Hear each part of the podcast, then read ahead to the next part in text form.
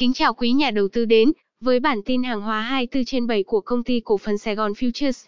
Thị trường hàng hóa đã trải qua một tuần đầy các cung bậc cảm xúc khác nhau. Trong tuần vừa qua, giá các hợp đồng tương lai nhóm nông sản trên sàn giao dịch hàng hóa Chicago có một tuần đón chào lễ tạ ơn đầy sóng gió trước sự xuất hiện của chủng Omicron với mức độ nguy hiểm hơn cả chủng Delta và thậm chí có khả năng kháng vaccine.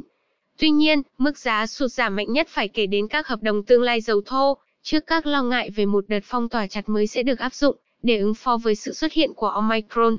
Giới đầu tư đổ xô nhau bán tháo các hợp đồng tương lai dầu thô, đẩy giá của mặt hàng này giảm không phanh, xóa tan đi thành quả của ba tháng vừa qua. Về các tin vĩ mô, Powell tiếp tục cương vị Chủ tịch Fed, lạm phát Mỹ tháng mười vẫn tăng cao.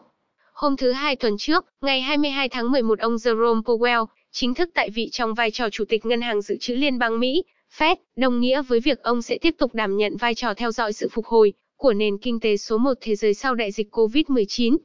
Biên bản cuộc họp chính sách tiền tệ F O M C của Fed cũng được công bố, đề cập đến các vấn đề thu hồi hỗ trợ trong nền kinh tế mà cụ thể là việc thu hẹp chương trình thu mua tài sản hàng tháng một trăm hai mươi tỷ đô la Mỹ.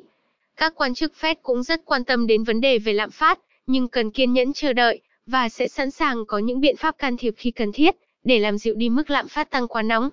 Giới đầu tư trên thị trường kỳ vọng rằng Fed sẽ có ba đợt tăng lãi suất trong năm hai nghìn không trăm hai mươi hai bất chấp các dự đoán chính thức là không hơn một lần trong giai đoạn đó. Mặc dù các quan chức đề cập đến việc theo dõi chỉ số C P I, nhưng các số liệu về chi tiêu tiêu dùng cá nhân mới là thước đo lạm phát ưa thích của Fed. Chỉ số này trong tháng mười một tăng không phẩy sáu phần trăm so với tháng trước, chỉ số P C E lõi sau khi đã loại trừ đi năng lượng và thực phẩm, vẫn ghi nhận mức tăng cao đến không phẩy bốn phần trăm so với tháng trước.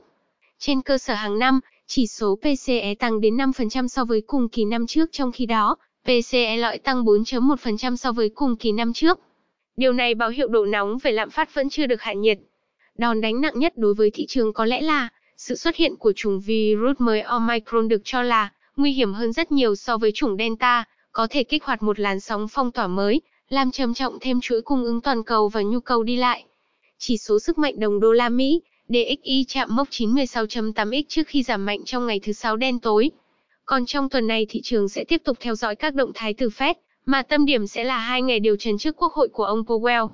Ngày một, Chủ tịch Fed sẽ báo cáo lại tình hình kinh tế, tình hình lạm phát và tình hình thị trường lao động và trả lời các câu hỏi từ lưỡng viện vào ngày hai. Quan trọng hơn hết là báo cáo việc làm phi nông nghiệp và tỷ lệ thất nghiệp, một trong những vấn đề khiến Fed chậm tăng lãi suất mặc dù lạm phát ngày một tăng cao. Các chỉ số về P M I sản xuất và dịch vụ I S M của Mỹ cũng đáng lưu ý vì có thể tác động lên xu hướng tăng giảm của đồng đô la Mỹ. Về đậu tương, kỳ vọng Trung Quốc xoay trục nhập khẩu đậu tương Mỹ. Các hợp đồng tương lai dầu đậu tương không có mức tăng điểm tốt trong tuần vừa qua. Giá đậu tương giao tháng một năm hai nghìn không trăm hai mươi hai ghi nhận mức giảm không phẩy tám mươi ba phần trăm trong tuần trước. Quan sát sang hoạt động ép dầu đậu tương tại Trung Quốc có thể thấy quốc gia này tiếp tục ghi nhận sự sụt giảm về tỷ lệ ép dầu trong hai tuần liên tiếp do thiếu hụt đậu tương. Kỳ vọng điều này sẽ thúc đẩy Trung Quốc gia tăng nhập khẩu trong thời gian tới. Trung tâm Thông tin Ngũ cốc và Dầu Quốc gia Trung Quốc dự kiến đậu tương cập cảng quốc gia này có thể đạt tám triệu tấn trong tháng mười một và tăng lên mức chín triệu tấn trong tháng mười hai. Nhưng cần nhìn lại liệu Trung Quốc sẽ nhập khẩu quốc gia nào là chủ yếu, từ đó mới tạo nên động lực thúc đẩy giá đậu tương trên thị trường. Trong tháng mười, mức nhập khẩu đậu tương của Trung Quốc chủ yếu là từ Brazil, mặc dù mức nhập khẩu từ Mỹ có tăng mạnh hơn ba trăm phần trăm so với tháng trước. Nhưng so với xu hướng thông thường thì rất đáng bận tâm, mức nhập khẩu trong tháng mười từ Mỹ giảm đến bảy mươi bảy phần trăm so với tháng trước. Thị trường vẫn cần quan sát thêm các thông tin thu mua đậu tương của Trung Quốc đối với đậu tương Mỹ khi, trong thời gian tới sẽ tiếp tục phải cạnh tranh đậu tương Brazil khi quốc gia này dự kiến sẽ thu hoạch sớm trong tháng mười hai.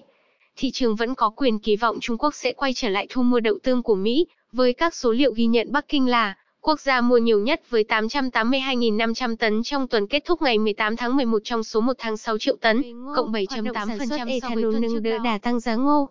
Các hợp đồng tương lai ngô được nâng đỡ khá nhiều trong tuần trước, bởi các yếu tố cơ bản bất chấp tác động của covid mười chín nên vẫn giữ được sắc xanh.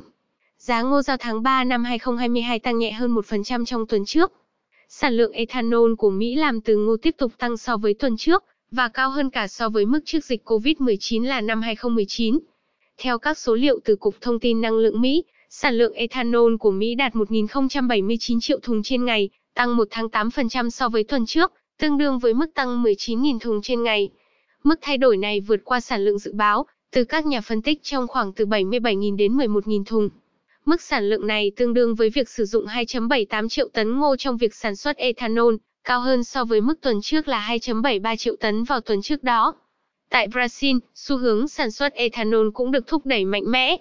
Cơ quan cung ứng quốc gia Brazil tăng dự báo sản lượng ethanol từ ngô ở Brazil trong niên vụ hai nghìn không trăm hai mươi mốt đến hai nghìn không trăm hai mươi hai lên ba phẩy bốn bảy tỷ lít so với mức ba phẩy ba sáu tỷ lít trong dự báo tháng tám. Các triển vọng về sản xuất ethanol từ ngô dự kiến sẽ tiếp tục tăng cao trong năm năm, tới khi nhà sản xuất ethanol từ ngô lớn nhất Brazil là F S B N sẽ đưa vào hoạt động thêm ba cơ sở sản xuất, với sản lượng dự kiến năm trăm tám mươi lăm triệu lít ethanol trên năm.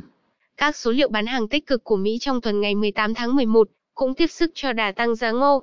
Các nhà xuất khẩu Mỹ đã bán một nghìn bốn trăm hai mươi chín triệu tấn ngô trong tuần kết thúc vào ngày mười tám tháng mười một, tăng năm mươi tám phần trăm so với tuần trước, tăng bốn mươi phần trăm so với mức trung bình trong bốn tuần trước đó, và là mức cao nhất trong năm tiếp thị. Các số liệu thực tế cao hơn so với kỳ vọng từ thị trường trong vùng, từ bảy trăm năm mươi nghìn tấn đến một phẩy bốn triệu tấn. Về lúa mì, đà tăng vẫn còn rộng mở. Giá lúa mì nhìn chung cả tuần giao dịch khá giằng co, phe bán có động thái chốt lời trong phiên giao dịch sóng gió ngày thứ Sáu. Tuy nhiên, các yếu tố cơ bản đã nâng đỡ cho giá lúa mì giao tháng ba năm hai nghìn không trăm hai mươi hai tăng nhẹ không phẩy bảy phần trăm so với tuần trước đó. Nhìn về mặt yếu tố cơ bản, thì thị trường lúa mì toàn cầu vẫn đang trong giai đoạn mà mức sử dụng đang vượt qua mức sản lượng mà thế giới có được. Đây chính là nền tảng cho cửa tăng giá trong trung và dài hạn. Điều này còn chưa kể đến việc quốc gia xuất khẩu lúa mì lớn nhất thế giới là Nga tiếp tục tăng cao mức thuế xuất khẩu, mức thuế mà đã chính thức chạm mốc tám mươi phẩy tám u ét đê trên tấn cho giai đoạn từ ngày một tháng mười hai đến bảy tháng mười hai. Thời gian tới, lúa mì cung ra thị trường thế giới còn thấp hơn khi Nga áp dụng hạn ngạch xuất khẩu, bắt đầu từ giữa tháng hai năm hai nghìn không trăm hai mươi hai. Tin tốt là mức xuất khẩu tại châu Âu có thể bù đắp cho phần nào thiếu hụt. Từ Nga, Ủy ban Liên minh châu Âu hôm thứ Năm đã nâng dự báo về xuất khẩu lúa mì thông thường vụ hai nghìn không trăm hai mươi mốt đến hai nghìn không trăm hai mươi hai lên mức ba mươi hai triệu tấn, từ mức ba mươi triệu tấn được đưa ra trong tháng trước. Các yếu tố trên còn chưa kể đến việc thị trường liên tục ghi nhận lực mua từ các quốc gia có lịch sử thu mua lúa mì hàng đầu thế giới là Ai Cập, Thổ Nhĩ Kỳ, Jordan và Philippines. Thêm vào đó, doanh số bán hàng của Mỹ tăng mạnh cũng cho thấy nhu cầu thế giới tăng cao. u ét đê a báo cáo doanh số bán lúa mì dòng của Mỹ là năm trăm sáu mươi bảy nghìn năm trăm tấn cho giai đoạn mười tám trên mười một, tăng bốn mươi hai phần trăm so với tuần trước, và tăng bảy mươi phần trăm so với mức trung bình chế đà giảm từ thị trường. Trong tuần trước, thị trường dầu thô bị càng quét mạnh bởi các đợt bán kỹ thuật và chốt lời từ các nhà đầu tư, với sự xuất hiện các thông tin của biến thể covid mười chín mới là Omicron.